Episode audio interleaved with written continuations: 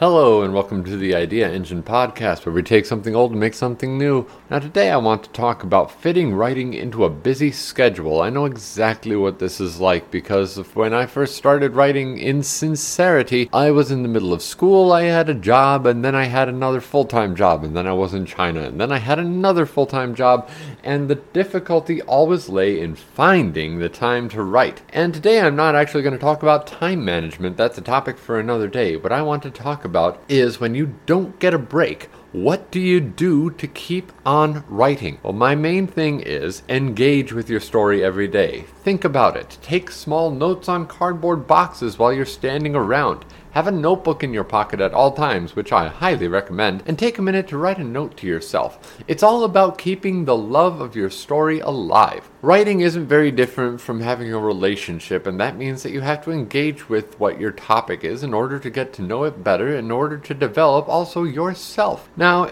you need to have the time to put into this, and I guarantee you, eventually you will have free time. Now, you might have it filled up with Netflix or YouTube or Facebook or do something on my phone time, but I guarantee you there is a time sink somewhere in your life, a place you go to not think. Now, it's no bad thing to have a space like that, but that's also a spot where you can say, the rest of my life gets my hours here, but I reserve this time for something else. Instead of doing what makes me miserable or just trying to avoid the agony of living, I'm going to take this time to write. Now, if you're also having trouble engaging with your story because you don't have a lot of hours built up in the day because there are some people who need longer chunks of time in order to write something substantial. Some people do write in shorter chunks, in which case any period of time is beneficial for them. But if you find that you're in possession of very little time and very large ideas, don't write your story when you sit down in your empty time. Write about your story. Write about your thing if you can't write it. A chapter can take a long time to write but a description of what happens in the chapter.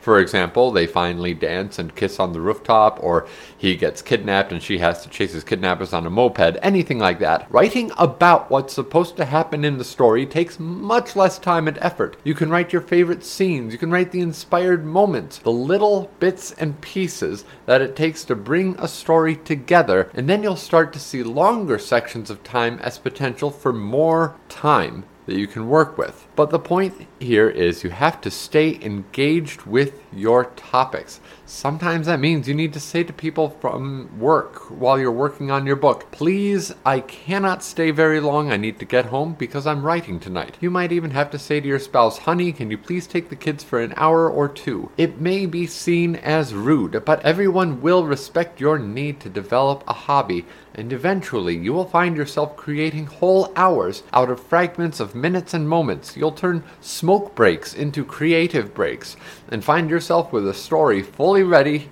and the drive to sit down and write when you suddenly develop or find the time to work on your book as much as you want to. This is Chris Schallert, Idea Engine, encouraging you to take something old and make something new. Consider uh, sponsoring me on Patreon. The link should be on the player. Or over at my website, uh, you can check out my blog or my business site. The links are included in the description below. And if you would like to check out the audiobook of my novel, you can see the link for the novel on Amazon. And another link to sign up for information on the audiobook. And if you are one of the first 25 people to sign up, you will get the audiobook for free.